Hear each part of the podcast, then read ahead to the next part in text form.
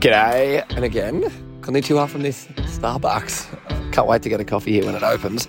It is the early hours of the morning here in Tokyo. I've got this one done, and then I'm logging off because I'm going on holidays. But today's episode is with an absolute legend. She's a rock star, Julia Spicer. She has multiple different roles. She is Queensland's chief entrepreneur, which we'll touch on. She runs her own business, Engage, and Create Consulting. She is just actually just a legend when I was in Gundy, I was part of an unfortunate incident. So Jules and I chat about that, find out a little bit more about Goondiwindi through her. But she took myself and Hannah in for a couple of nights, gave us a bed, and showed us the best and kind of unlocked the greatest things about Goondiwindi. So Jules' story is fascinating. She took a few different turns, studied natural resource management. She's just so passionate and a true champion and advocate for rural Australia. She makes sure that rural Australia is getting represented at the table. And we chat what that's like and how she's been able to, I guess, build and forge her career. What are maybe some of the things that she went without or, or put to the side to prioritise the opportunities she's pursued? So let's get into this one.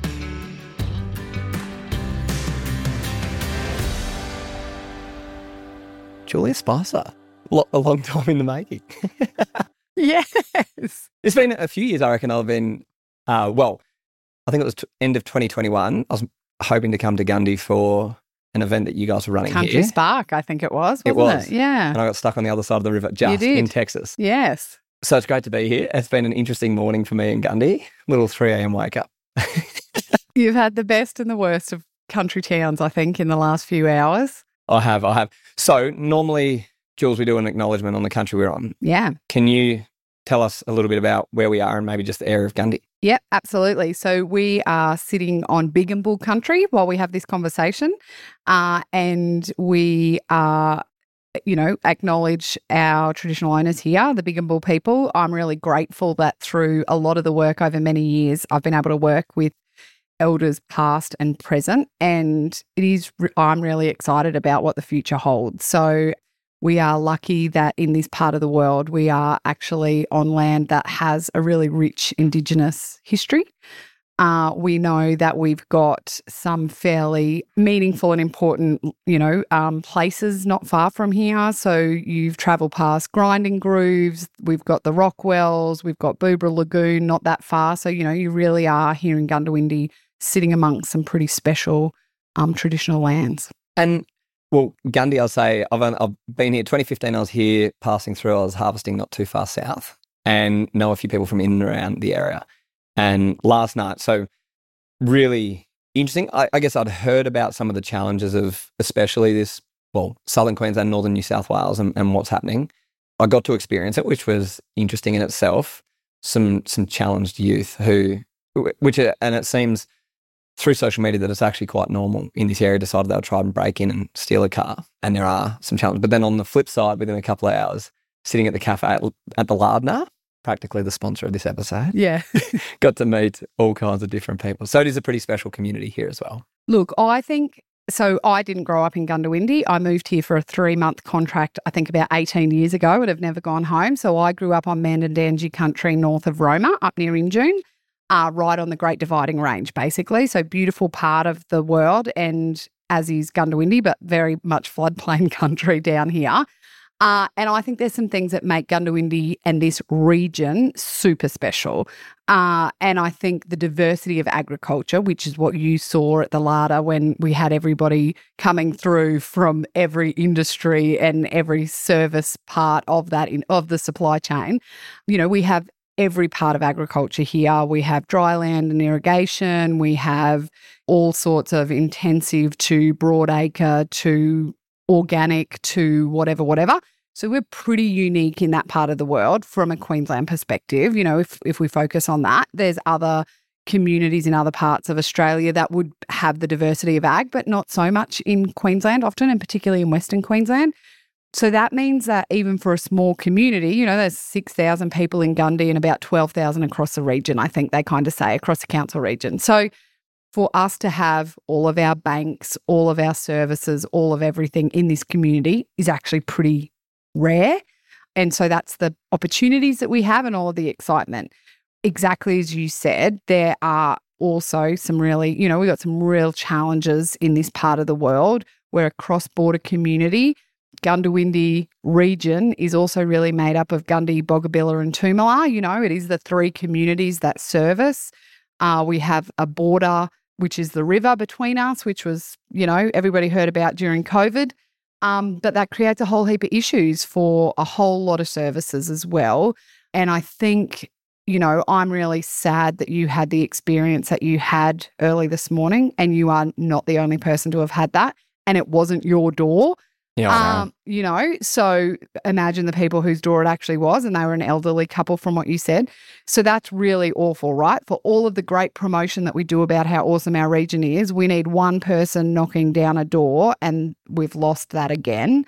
And yet, it is not a simple solution, right? Like, I think what we're seeing across southern Queensland and northern New South Wales is a symptom of, you know, some much bigger and deeper and longer challenges that have that we're yet to work out a solution. You know, you and I talked about it. You pull a thread on youth crime and you come across a whole lot of other challenges that also need to be solved if we actually want to have a situation where people can feel safe in our little communities. Well, and then I think um, you look across the regions and it's there's youth crimes one issue, then there's education, healthcare. Like it's it's sparse. I think what's really cool about you and your work, not only do you have your own consulting piece on the side, you, you're also currently the Queensland chief entrepreneur, which I'm keen to flesh out. But let's let's chat about ag and fuse. So grew up in and around Injune. How did we have come across you in your childhood? What was Jules as a kid like, and, and what were you interested in? Yeah, so uh, so I grew up in a small community Bymount, so a school, you know, one teacher school on the side of the road. We had a tennis court and a oval, and you know that was my schooling. I was the only kid in my class for a few years, uh, and then went to progressively bigger schools. Uh, I'm the eldest of three, and uh, it was my dad's family farm that I grew up on, and my mum and dad are both were both teachers by trade as well. And the Jules that you would have seen as a young kid loved animals, loved being outside, had a motorbike. Uh, the young Julia wanted to be a vet until she realised what effort that would bring at school, and so looked for other options. Um, but I've always had a love of the environment and our natural landscapes, basically, and so yeah, I mean, we were really lucky to have what typical, you know, it's not until years later you realize what a blessed and privileged childhood we had growing up on a farm. And you also don't realize actually what mum and dad were going through a lot of the times, which we were just completely unaware of as children. So, you know, we had all the potties as pets, the joeys as pets, the, you know, finding animals in places of the house that we probably shouldn't find them, and all of the best bits of of a country kid's you know, childhood basically. It was awesome. And so, where did that take you? You went through school, you mentioned natural resources. I know you ended up down that pathway. What were those interests, and, and did you see, yeah, a specific career that you were hell bent on? Yeah, so it's interesting. So I did what most country kids do. We went to um, went to schools in our local area, and then I ended up at boarding school in Toowoomba and did a few years at Downlands. Um, and when I finished there, I was pretty clear on what I wanted to do, which at that stage was the natural resource management side of things. And uh, and so what I was able to do was get accepted to Gatton, to University of Queensland at the Gatton campus. And uh, but what I did do was take a year and I did a Rotary exchange and spent time in Switzerland. So I went to a French high school, lived with Swiss German families, and had um, so that was 1997. I had a year living in the middle of Europe, which going from Mount to uh, the middle of you know Europe in Switzerland was was a bit of a culture shock. But I think what that did in a few different ways was one, make me appreciate what we have here in Australia. And even as a 17 year old, you know, there was so much to be grateful for and so much to appreciate that we didn't have a history of needing to know what war was like. You know, we didn't have very many landmarks of, of world wars in any of the places that I'd lived. Um, but we also didn't necessarily know a lot of our long term history. So, a lot of the, you know, thousands of years of history in Europe, I'd never really considered from an Australian perspective. And we didn't have thousands of years of European civilization, but we did of First Nations people. And that was probably the start, to be honest, of some of my interest in actually being really honest and being really curious around what our whole history is for this country. Um, so I had a great time over there and it made me really excited. At the end of that year, I was pumped to come back and get into uni. And I was really excited about um, what that might look like. I did four years at uni, had a fat time, uh, and and more and more realized that I knew that you know ag and the regions were my people. It was where I thought I wanted to contribute. It was what I was excited about. I worked for the horticulture industry when I first left uni, and so was based in Brisbane, but worked with uh, vegetable growers across northern New South Wales, Queensland, and the Northern Territory, which was just so exciting and an industry that I had never had any experience with.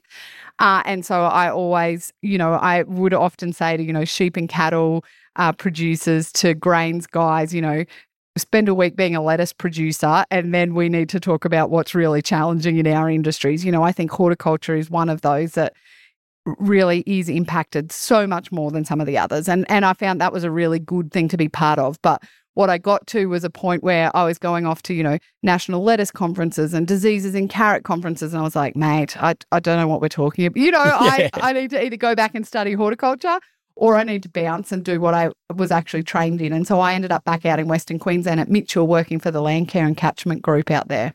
Yeah, right. Mm-hmm. There any hesitations? Like, had you started to fall in love with being in and around the city, or you wanted to get back out? Brisbane for me, I loved it, and it was a great place to be for early twenties. Uh, but it was still it was still a transit place for me. I lived in Brisbane and travelled to Bowen, travelled to south of Darwin, where the Vietnamese farmers were setting up horticulture in that part of the world. I travelled to the Lockyer Valley, so you know I was still really there to as a transit place through to somewhere else. So and for me, I thought if I really, the, what I'd studied, what I wanted to do, I couldn't do that in Brisbane. That that wasn't the environment that I wanted to do. I, I loved my time there and it's a beautiful city and really it's a big country town at the end of the day. But what I wanted to be part of was not in that environment. And so I was going to end up somewhere else back in the regions and it just happened to be Mitchell. So you ended up out there in, in Western Queensland and where did you go from there? So I was in Mitchell for a few years, uh, and that was sort of early 2000s by this stage.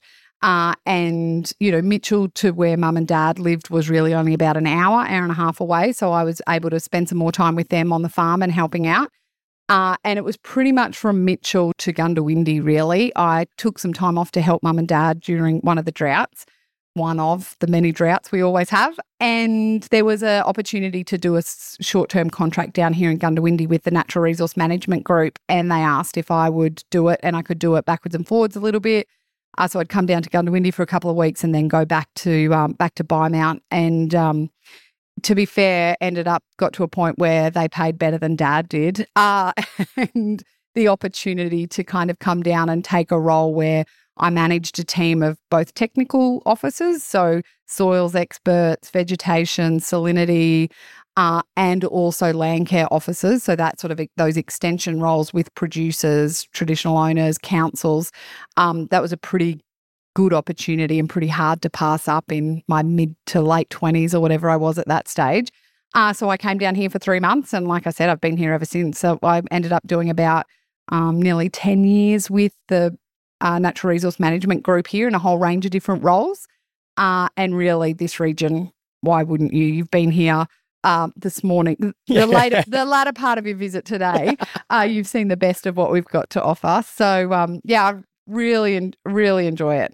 I want to know, like, so what I know of you, Jules, you're, I'll say, incredibly aspirational in terms of the impact you want to have.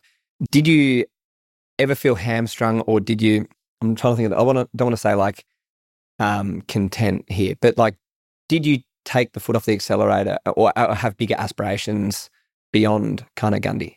So I think it's a really good question. Uh, and it's probably one that, to be fair, grapple with on a really regular basis, right?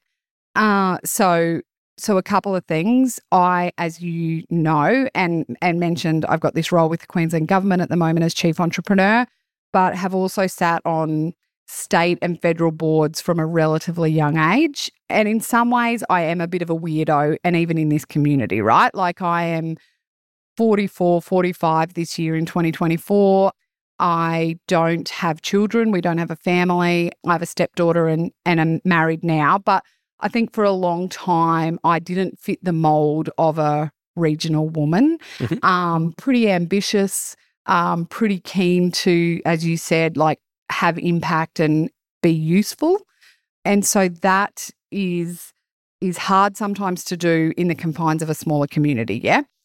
And yet, if we can be clear on what it is that we want to contribute to, there's a whole lot of ways that we can do that and still be place based. So, still live in Goondiwindi and have impact here and in other regional communities. And I think that was part of it was some professional development I was able to do to look at, you know, how do we get clear on what we want to do? Why are we here? What are we here to contribute to?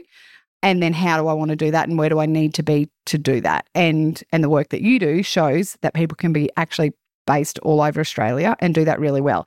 And in fact, we need to be. So so I very doggedly and I am very clear when I am speaking to people all over the place that there is intelligent life form west of the range and say that all the time that you know the regions have the solutions to the world's problems not just our problems if we can solve a problem here in Goondiwindi we've actually solved that for the world there are Goondiwindis on every continent, maybe other than Antarctica, but there are Goondiwindis on every continent and they are looking for the solutions that we may have here in our community.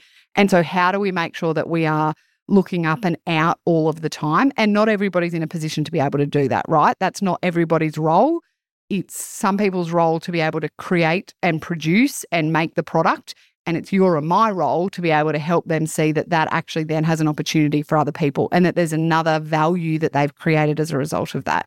And I think that that's the opportunity that I've got to be able to take solutions that we're finding and go, that's really awesome, Oli. I know 10 other communities like ours where they need that solution. I'll bring them to you, or I'll take you to them, or you need to sell that to somebody in the middle to be able to create that value elsewhere. And I genuinely think that the regions are where the solutions will be found because we've got to be resilient, we've got to be innovative. It's second nature to us. We don't have to get worked up over the lingo and the language and all of the rest of it. We just crack on and get it done. And I think that is our superpower that we do not realize that it's we just get on with it and that is our best thing and that will also be our undoing because we don't realize that what we do is pretty amazing. Mm, just so busy, just I guess identifying problems it. and finding a solution to overcome the problem. Hundred percent. So we need the storytellers and we need the amplifiers in the communities to be able to do that. Did you have a like a plan around your career and and a map of how things could work out? No, yes and no. Probably no and then maybe yes is probably the best way to do that. You're going to have to explain that for me. I think so after a while I was probably still in Mitchell, I reckon.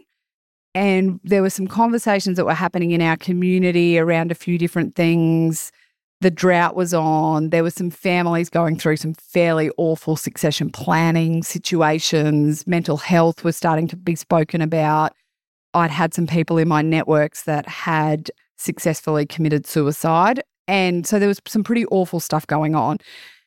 And I got to a point through a whole range of different conversations, and I was like, you know what? The environment would actually be fine if the humans in the environment were okay. And so this piece around how do we work on the people and how do we support the people? And the environment will then sort itself out. Mm-hmm. Yeah. Uh, and you hear that a lot now in the regen ag side of things. But so, so for me, what I realized was if I can actually help the people and have facilitate some of the conversations with people more, that's going to get the impact and the outcome of the environment. That's also important to me. And so that sent me down a path of some more study around you know, personality styles, how do people handle conflict, what do people look at, you know, understanding more about the way in which different people can see the world. And that was really useful to me. And then what it helped me see when I left my role with the NRM group was that I did have this random set of skills that could actually still add value in communities that I wanted to be able to work with. And so, from a consulting perspective, you know, I could sit with people, whether they were local councils or not for profit groups or farming families, and just ask them questions and help uncomplicate what they'd kind of got themselves wrapped up in. And I think that's probably, for me, one of the things I am never the smartest person in the room, but I can, and so I can help uncomplicate things well. I can take really complex situations and go, I get that that's all going on, but I think at the end of the day, maybe we just need to, if we, are these the two or three things that you're dealing with? And then we can do something about that, right? Because whilst ever we stay all twisted up, we can't do anything out of that, right? We need action and momentum. And so I think that's kind of from a consulting perspective where I kind of started to be useful. You've got all this going on. What are the two or three things we could do now that might start to help get some clarity around that? And so the people piece I think is really important, right? So for me, through all of that, I got to work out what I actually reckon I can do is help viable and vibrant communities. And that sounds a bit wanky, but at the end of the day, we need to talk about money more in the regions because we actually don't. We need businesses that are profitable. You know, generational farming families are great if there is still profit in that. And if there's not, we are literally putting nooses around people's necks, I think. People need to feel that they can step out of generational heartache in some circumstances if that's not going to serve them. And so the viability piece we often don't talk about. We talk about the tradition and we talk about the history and we talk about all of the rest of it, but we need to actually make some money. And that's not always the case. And so that viability piece I think is really important. And then the other piece is around vibrancy. So we need different people. We need diversity. We need cultural activity. We need, you know, diversity is not gender based, is not just about indigenous and non-indigenous it's not just age like we actually need to be have more conversation about what diversity looks like in our communities and so they're the two where I reckon I can get away with having some conversations and be a bit cheeky about pushing the envelope so that we're actually creating communities that are both. We are not trees. We live in the regions because we want to live here, not because we can't live anywhere else. And I think they're the messages that I hear you talk about really clearly. And I think that's the message that we constantly need to be pushing. And that's our challenge in the regions is to think about how we can do that in a really positive and constructive and intelligent way rather than the, you know, banging the table sometimes that we end up doing. I think there's a place for that, but that's not always going to serve the broader community, understand what it is that we do out here. Yeah. And I think how I think about it, like I don't like the word tell, I think like show and share and create conversations. I think the sharing side of things of stories and, and whatnot, that's where it creates that dialogue. And then that's where the real human connection piece comes Yeah. in. And I think with platforms and accessibility now, that's how we can do it in different ways. Well, you and I have talked about this before. You know, uh, we don't, regional people don't like it when urban city based people go, you should be doing this and you should be doing that and you should, should, should. Nobody likes that. Yet we kind of do it back the other way Yeah, yeah. and don't understand why they maybe aren't embracing us as much. You know, like, you should love us. We are, you know, you can't eat without us. You can't do this. Well, actually, they could. It'd all be imported. Wouldn't be nearly as good, but actually, they could. And us banging them over the head is exactly what they do to us. And we don't like that. So, how do we have that conversation in a slightly different way? And it's good to be provocative, but we actually need to build some relationships out of this. And I think, you know, I, I'm yet to enjoy a conversation with somebody when they're just like smashing me around the face for what I'm not doing well. I think we need to, you know, there's some other ways we could try some things. You know, what got us here might not get us there kind of stuff. Mm. So I'm just going to have a quick vent here while we, Yeah. only because along those lines, I think when when we, I'll say we as Australian agriculture talk about feeding the world as well, like I kind of think, well, actually, don't really. Like in the scheme of things, we're quite small in terms of the number of people we can feed, but where the real opportunities are is what we know, the practices. How do we, like our, our greatest export as Australian agriculture actually will be our knowledge and skills 100%. to lift others up. And that's where I think ag's such a beautiful conduit. 40% of the world's population are working in it. So it's how do you lift people up? And whilst we might not feed the whole world like we talk about, we certainly produce some of the best quality food in the world. Mm. We certainly do it in some of the best environmental ways. Uh, we certainly do it in the best way in terms of, you know, in terms of some of our uh, ways in which we support our staff and our employees. And, th- you know, so, you know, there's a lot of things that we do really well and the best in the world. But yeah, I think sometimes we've just got to check the stories that we're telling ourselves. We've got to just make sure that they're, Language is important. Yeah. Yeah, So, and I'd say I, I shied away a lot from conversations around economics, especially of business and whatnot. And for me, even with humans of ag, it was like in the vision of what we see agriculture doing that healthy, happy, and prosperous. Like initially, I didn't have prosperity in there, but I think prosperity and, and regions and areas and industries thriving so important. For you, going down that consulting route, you had to then put a value on what you knew. Did you doubt yourself? Like how, Oh, how did imposter 100%. syndrome come into this? Oh my God. But on also- a daily basis. Right now, my friend. No, because what's like so interesting in that is you had to put a dollar value on your time because you actually had to create a livelihood.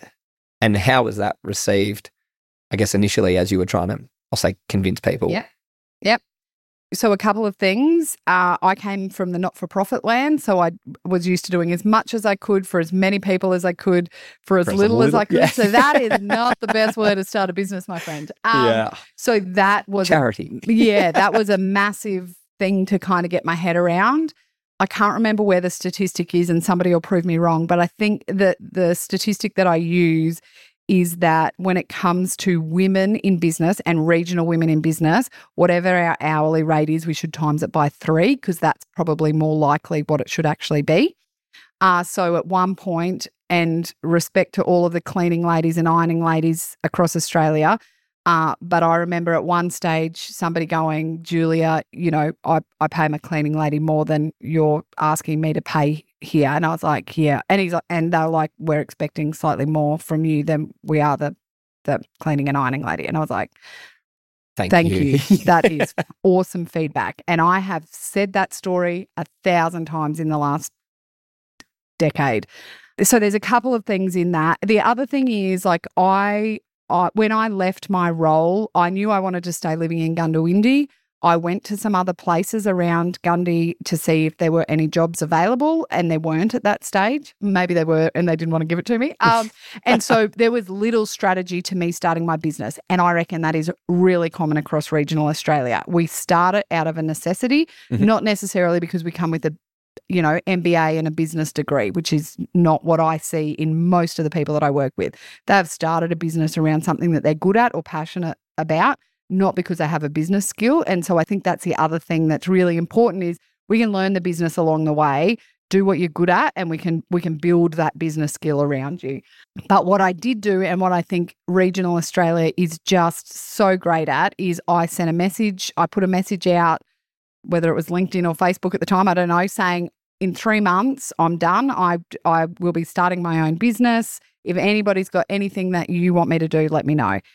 And within that three months, I had enough work where I have actually ever since never had to beg. There's the times where I go, whew, geez, when this project's finished, I'm not sure what's coming next. By the time we've always got a pipeline coming through. And I 100% believe that that is the generosity of the networks and because I can deliver on stuff. But I would not have started had I not been brave to say, hey, hands up, anybody need me to do anything? And people willingly going, we will give you a crack. So I I think that's a really awesome message. And to bring it back to this Goondiwindi community, we are incredibly lucky here that we have the older generation prepared to support the younger generation in ideas, advice, engagement, you know, contracting us to do things for them. So, you know, we're a community that really one generation is genuinely supporting the next. Mhm. That might be the case in other communities. I don't always see that, but I definitely have experienced it here. I think that's really important. Um, but I think the value piece is really one of those things where we need to keep coming back to it all of the time. And and then it's that piece around how do we make sure we're not um, you're not people aren't valuing their hourly time, but more their decades of experience. And and that's the whole next level. Having said that, Oli, I don't live in downtown Sydney or Brisbane, and I don't need. I'm really clear on what I want to earn, um, how much I need to earn, and so therefore I don't need to make a million dollars out of this consulting business because I have multiple stre- streams of income. Mhm. Uh, and so I'm really clear on who I want to work with, and I also kind of know what that threshold of what they can afford, and so. I will most definitely not be the most expensive consultant in regional Australia. And I am 100% okay with that because it means I get to do the work that I want to do with the people I want to work with. Yeah. And I'm fine with that. How important has that been for you to go to to keep that passion of where the consulting piece started around solving real problems and having impact? And it's easy to be dragged out of that too, right? Yeah. So I think you know you've done some some good leadership programs as well. You you know, and I think this leadership piece is really important. So how much is ego? How much of it is actually what I think I can deliver on? And if ego was driving me, And when ego drives me, I end up in a complete pickle. Mm-hmm. I've signed up for jobs that I actually don't really want to do. I've got to deal with people who are not my peeps. I have to wear shoes and proper clothes. They're not, you know, I and and I do, you know, it'll happen and I'll be like, "Oh Christ, I've done it again," you know. And so I think it is, you mentioned language before and the messaging, you know, I am 100% your person if you want precise action, you're in the pursuit of excellence, not perfection. You don't need the most polished person in the room. You know, I'm really clear now on what that looks like for me. Um, and I think it is really important because otherwise you will get pulled from pillar to post. And the more people are known, you know, the more that there's a personality attached to somebody. And so even stepping into this chief entrepreneur role, I'm the fifth chief entrepreneur that Queensland government's had. I'm the first one that's been based regionally. And for that matter, the first two were investors. The second two were quite techy, had, you know, tech backgrounds. And then voila, Julia rolls in. And so I, you know, I'm really clear around what innovation looks like in Brisbane is very different to what it looks like in Boulia or Birdsville. And that is okay. And I am very clear on you know, if you're having roundtables around what investment should look like around such and such, it's actually really important to have some people from Emerald and Toowoomba at the table because there's wealth in the regions that you have forgotten about. And there's more millionaires probably wandering the streets of Goondiwindi today than there is in, you know, downtown, wherever. And so I think yes, this is a state based role, but very clearly the importance and the bit that I will bring that the others historically have not brought is the fact that it is going to be inclusive and that everybody gets to have a say around what innovation looks like. And it might not be innovative to you because you're 10 years ahead of us, but out here, this is actually what it looks like. And this is what we need investment in, and this is why. And I think that's the piece where we can be really clear around, um, again, that piece of intelligent life form in regional areas. We've got the solutions, how we need to be able to do this and at the same time ask for and be really clear around what it is that we need to be able to deliver on that.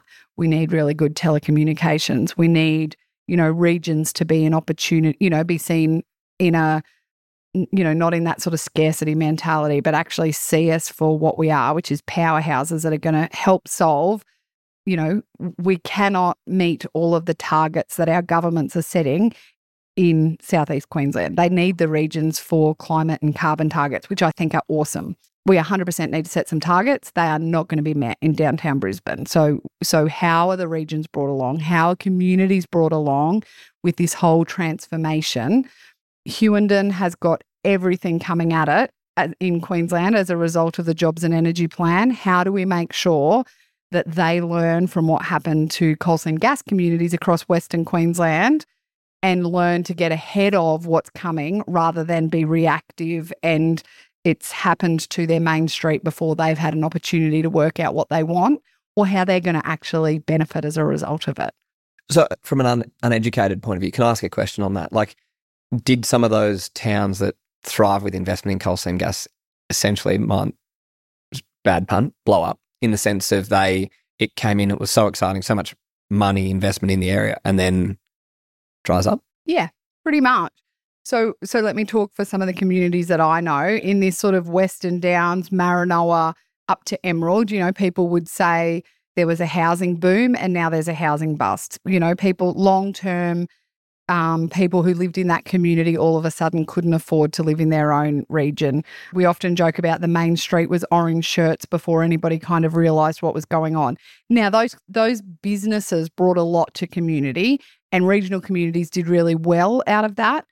I sometimes wonder if we could have done better if we were more prepared for it. I wonder if we could have been able to hold on to the legacy piece longer if we were more aware of what was actually happening.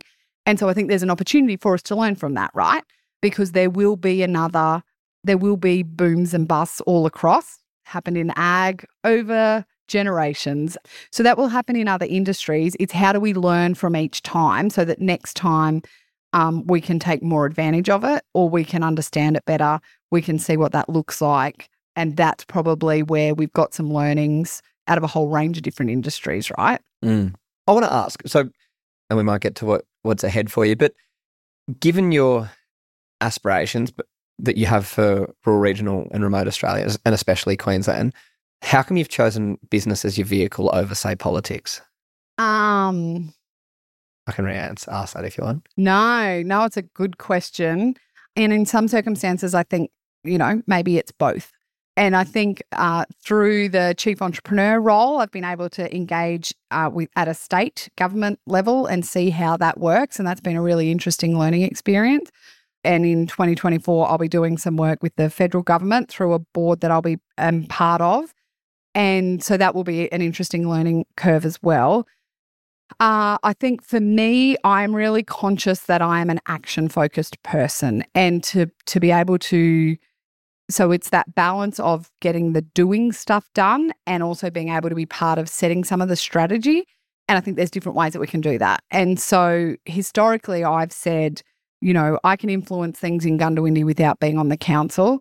And I think that's actually a bit of a cop out now, I've decided. And so one of the things, you know, we've got elections happening in 2024 and and I'm going to run for council and I think at that got the heard exclusive it here first. Yeah. um, but I think I think you know at local levels that is where we can move the dial the most and where we have the most control over things. And I think that's been one of my learnings in recent time. And I think I can run a business and be on local council because one actually benefits the other in the fact that I get to bring that ex- business experience to the council table and and be really ambitious about what this region looks like. Um, I think then for me, whether it's politics at a you know, state or federal level, but I think it's around how we can genuinely engage and be part of some of those conversations. And there's a whole lot of ways that we can do that. And one of the things that I think is really become obvious to me and is part of the next step of where I am going in the next couple of years is how do we make sure that regional decision makers and regional leaders get a seat at the tables where decisions are being made? And I have been through a whole range of different threads. One of the people that's been invited to sit at state and now federal tables to make decisions without needing to be a politician to do that. I can't be the only one. We need to look at more. The ag industry obviously have all of their industry groups. And yet, the government is often looking for people who can represent a demographic. And so some of the work that Joe Palmer, who I know you know, Joe and I are looking at doing is how do we actually help use the platforms that we have to get more regional people to decision making tables? How do we take all of the investment in regional leadership and regional scholarships and for the people who want to be able to use that influence and get them to tables where things are happening. There are round tables, there are advisory committees, there's all of these opportunities and often the most regional person is Julia in Goondiwindi. And when we look at a map of Queensland, one, I just make it into the state on the southern end. Yeah, yeah. And what's happening in Goondiwindi is not Quilpie, is not Mount Isa, is not Cairns or Thursday Island, right? So we need to have more regional people making decisions. We're the most decentralised state in Australia. Our decision makers need to be more decentralised in other places. And so that's a really, uh, that is where I want to spend some time and energy and getting the stories out and helping share, you know, and helping connect our urban and particularly our governments connecting with people who can help make decision. I always assume positive intent. Mm-hmm. I think governments in every state and at a federal level across Australia genuinely want our country and states to be better either side, whoever's in whoever's in power, I don't actually care. Whoever's there wants to leave a better place than what they received in however they think that's been achieved. And I think what I'm really keen to do now is look at well, how do I help them find more people to help them make better decisions? That'll be really interesting to watch. I, I want to ask you, and it's a, a statement, a saying that I've heard a few times and I want to understand how it's worked in your sphere. But like, you can have everything, but you can't have everything all at once. How have you balanced and taken that on? Mm, yeah, I think it is a really good conversation. So I think you can have everything if you're prepared to outsource who helps you do it. So I think, you know, so so in some circumstances you can have it, you just can't do it all. So you can have it with support from a whole range of different people. So that might be one piece. I'm also acknowledging, as it, as I said, you know, I haven't raised a family, so I sit in a different position to maybe um, other women who um, are in a similar position career wise and all of the rest of it. It's really interesting to me. I have never had uh, a guy. I've never had a man in regional Australia say, "Oh, you know, you've only got there because you don't have a family." I have had women say that. Uh, oh, I wonder if you'd be this successful if you had kids as well. So I think the sisterhood sometimes still needs to check itself. Mm. Um, but I think it's about there's two things that kind of come to me as you make that phrase. And one is what's for you will never pass by you. Um, and so maybe I've thought I missed it, but it was actually never for me anyway. And so, you know, that might sound a bit woo woo to some of the people listening, but I think if it was meant to be for me, it, it would have been. And so it's not that I couldn't have it, I just, that wasn't actually for me. So if it's for me, it'll come to me kind of thing. Mhm. And and the other thing is I think at different times in our lives and and if we think about it in terms of that sort of crucible moment concept, what you think you want and what you think you need will change in an instant based on other things that happen. And so I am 5 years past treatment for cancer. So I had breast cancer when I was 38. Um, and I very quickly realized at that time that I actually did not have a business. I'd built myself a job. So I had a really profitable job, but I didn't have a business. And so, pretty much overnight, I was scrambling to sort stuff before I was out of action for months, including having staff that I employed and looked after and felt a responsibility to them. And so at that stage I really couldn't have very much at all and and yet in the 5 years since then, you know, there's lots of things that changed that came back bigger and better. Now, let's definitely not have cancer just to be able to rejig your business strategy. Um, but I but I think, you know, what came from that was an ability to then say, okay, this is, you know, I could wallow and be a victim to this, or I could be really clear about how I'm going to use this situation to to refocus and rejig some things. So I think it's this piece around, you know, having what is probably the bit for me. Like what is it that you want to have? And and once people can get clear on that, then we actually start to look at, well, have you got you may have it all and it's just looking like a different thing. You know, you actually have what you want. You're just uh, not actually labeling it in the right way or yeah, I don't know, that probably doesn't make sense. But yeah, I think if it's if it's for you, it'll come to you. Yeah, I love that saying. I'm noticing on your wall that you've got a question, which would be remiss of me not to ask you. Uh, so, with everything you've done um, and continue to, to do, that what you've got written on your wall is obviously business in the bush. What does it take to grow a profitable small business in regional Australia? Thanks for that question, Oli. While I gather my thoughts, no. So, so I think this is the, the. It comes back to the piece that we were talking about around, you know, your word prosperity, my word viability. You know, we need businesses to be successful in the bush, and we need people to be proud of running them. Now, the pride word might stick for some people as well, um, but we need to actually talk about it. And so, to run successful businesses in the bush looks like understanding our finances looks like actually having a plan and and knowing what's going on. Um, we did some work. It was actually funded by the federal government. We did some work in this neck of the woods when some of the water buybacks were happening, Uh-huh. uh, and and it was actually focused on the down the you know main street businesses. So if if there's producers that have less water allocation and that might impact their farming, what does that mean for the business community of a Goondiwindi, St George, and Dirranbandi? And so the business has actually got some mentoring opportunities. And the five things that kept coming back were the same for everybody. We worked with 100 businesses. All of the businesses, the five issues that people had was around financial literacy. We don't actually understand whether we're making or losing money. The workforce planning. So, oh, geez, I'm actually getting to a stage where I can't afford to have you on the books, Oli, but I know you and I like you and I'm going to run into your partner in the shopping center. And how do I actually, you know, so workforce planning, when do we add and subtract people from the wages list um actually strategic planning. So what is it that we're actually here to do and how do we help like raise our eyesight for a little while and actually think about what we want to do? Um the piece around succession planning. So are we are we hobbling our next generation because the expectation is that they'll come into this business that may or may not actually exist?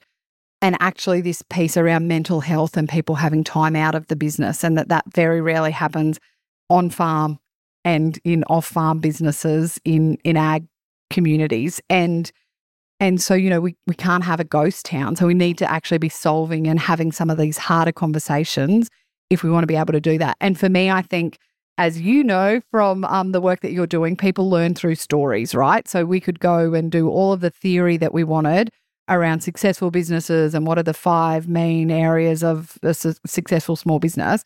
What I want to do is find the stories of people that have had them and maybe haven't had them. And how do we all learn from that? What are the themes that come out of that? What do we need to be able to really value and hold on to as bush businesses or not? And and I guess the experiences that I've had and and spending more time in, you know, the Brisbanes of the world, the the issues in small business in a urban and rural based setting are not that dissimilar. Uh, I think the challenges are just greater. You know, it's we're all having difficulty finding staff. It's really hard to find staff when this it's a smaller population base, or you know, we're having difficulty marketing online. It's really hard to do that if everybody's in drought and nobody's got any extra cash. So we're not that different from our small business cousins in the city. It's just maybe more heightened and I think more personal when, you know, it's hard to sack somebody and then see them down the street. Yeah, yeah.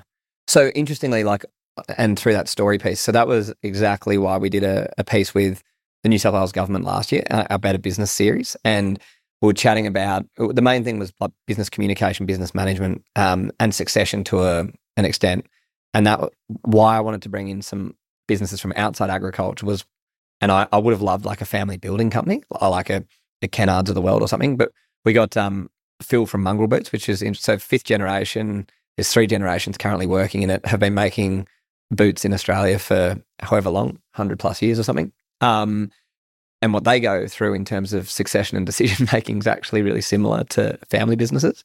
And then on top of that as well, they have a huge need of a workforce. And and how could and that's where stories come in. It's like, well, is there something that they could learn from Phil's story and how they've approached something? And if it's one thing that benefits someone else, then it's worth doing. A hundred percent. A hundred percent. That's yeah, that would be awesome. And I think that's a thing, right? Like boots or beef, actually the humans in the businesses are very similar. Yeah. And so, how do we take those learnings and share it across? Um, I think is really important. 100%. So, a couple of questions to wrap. Like for for you and being involved in in the Gundy era, what if you had your magic wand and and this area started to thrive?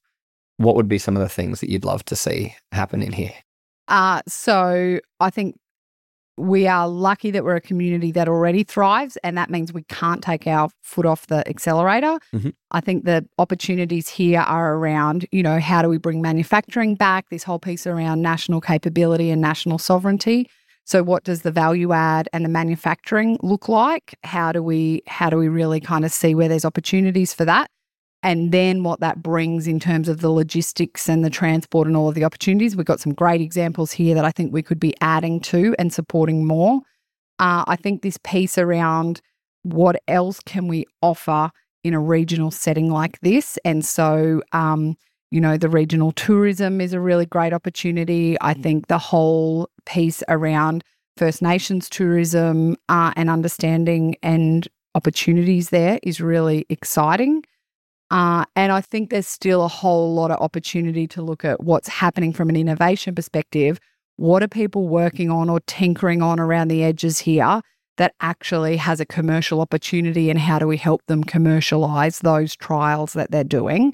I mm. think regions like ours are ripe for the picking in in some of those opportunities. So, value add manufacturing, you know, some of the regional tourism and and other opportunities that we've got and really looking at commercializing and and seeing what we've got that we can scale are some of the areas that I reckon the next 10 years of Gundy will be super exciting. We'll watch this space. So one final question. You get the chance, and I'm just going to say year 10 students anyway. Yeah. So they're all watching anyway. Yeah. If you had the chance to chat to year 10 students about, let's just agriculture, rural Australia, what would you say to them about the opportunities there are? I would say that there is no job that you can do in a Sydney, Melbourne, or Brisbane that you can't do in the regions. There is any career that you want can happen in regional Australia. Uh, and the diversity that you would have working in that role is is really great. That living regionally and working in agriculture should be seen as a career and a really profitable career. You know, crudely, you can make a lot of money working and living in the regions. And I think that's something that we need to be able to explore. And I think um, the last thing that I would say to them is if you try before you buy, you know, ask your networks, use your networks. People are far more generous than anybody's ever led to believe um, that networks will help you with anything that you want. You just got to ask. On the topic of asking, is there anything that you're curious or wondering at the moment that you would love to throw out to the humans of ag community and see what comes back? Yeah. Okay, you ready for another hour? No, I promise I won't ask for an hour. Uh, so there's a couple of things for me. I I am really curious around hearing from people who have, you know, who want to help broadly promote businesses in the bush. So that piece of what does it take to run a successful business, I would be really keen to hear from people about that.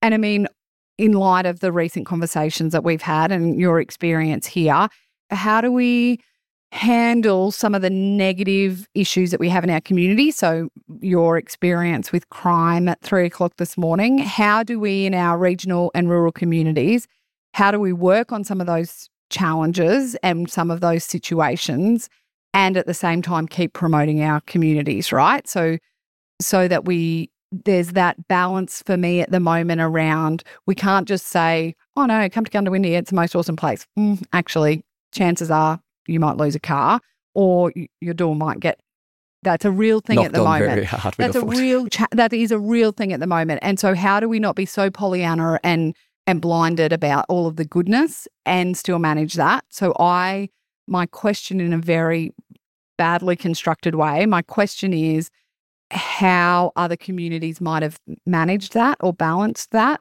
and and again how other small communities might be dealing with some of the challenges that they've got in their communities and what could we learn from that as a as a Goondiwindi region Mm. Well, and I, I think be really interesting. And I think it's it's part of the conversations, which I think it's like acknowledging the bruises that different areas have and go like, well, this is the reality of it. And I think it's, but then it's saying, well, we want to make it better. And how do we make it better?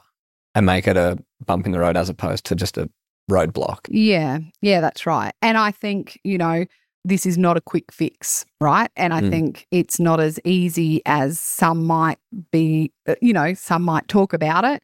And we have our own challenges here as a cross border town and all of the things that we spoke about before. But I am really keen to see and hear about how other communities have been able to manage it uh, or deal with it or not deal with it so we don't, you know, make the same mistakes that other communities have. Um, I genuinely think that um, the the crime and some of the challenges that we're seeing in community are a symptom of some much bigger issues. And and how do we genuinely make sure that everybody feels connected to place? I think you know if people feel a connection and a and a love of place and loved by a place, that might help solve some of those problems. Um, but that's a long term fix because we've ended up here after a lot of other challenges. Yeah. Well, we'll see what comes back from that. But Yeah, Jules, thank you so much for sitting down. It's been a little while in the making and I reckon we'll be back for more. Oh, I'm so excited by what you're doing, Oli. And I know lots of people say this at the end of the podcast, but you know, kudos to you and your team that you now have. Um, this is part of this is part of how we are going to get good, positive, intelligent conversation out into the mainstream is the work that you're doing and that other people are doing. But yeah, thanks for having me. Thank you. Well, that's it for another episode from us here at Humans of Agriculture. We hope you're enjoying these podcasts, and well, if you're not, let us know. Hit us up at hello at humansofagriculture.com. Get in touch with any guest recommendations, topics, or things you'd like us to talk and get curious about. If you enjoyed this episode, please share it with a friend. Rate, subscribe, review it. Any feedback is absolutely awesome, and we really do welcome it. So look after yourselves, stay safe, stay sane. We'll see you next time. See ya.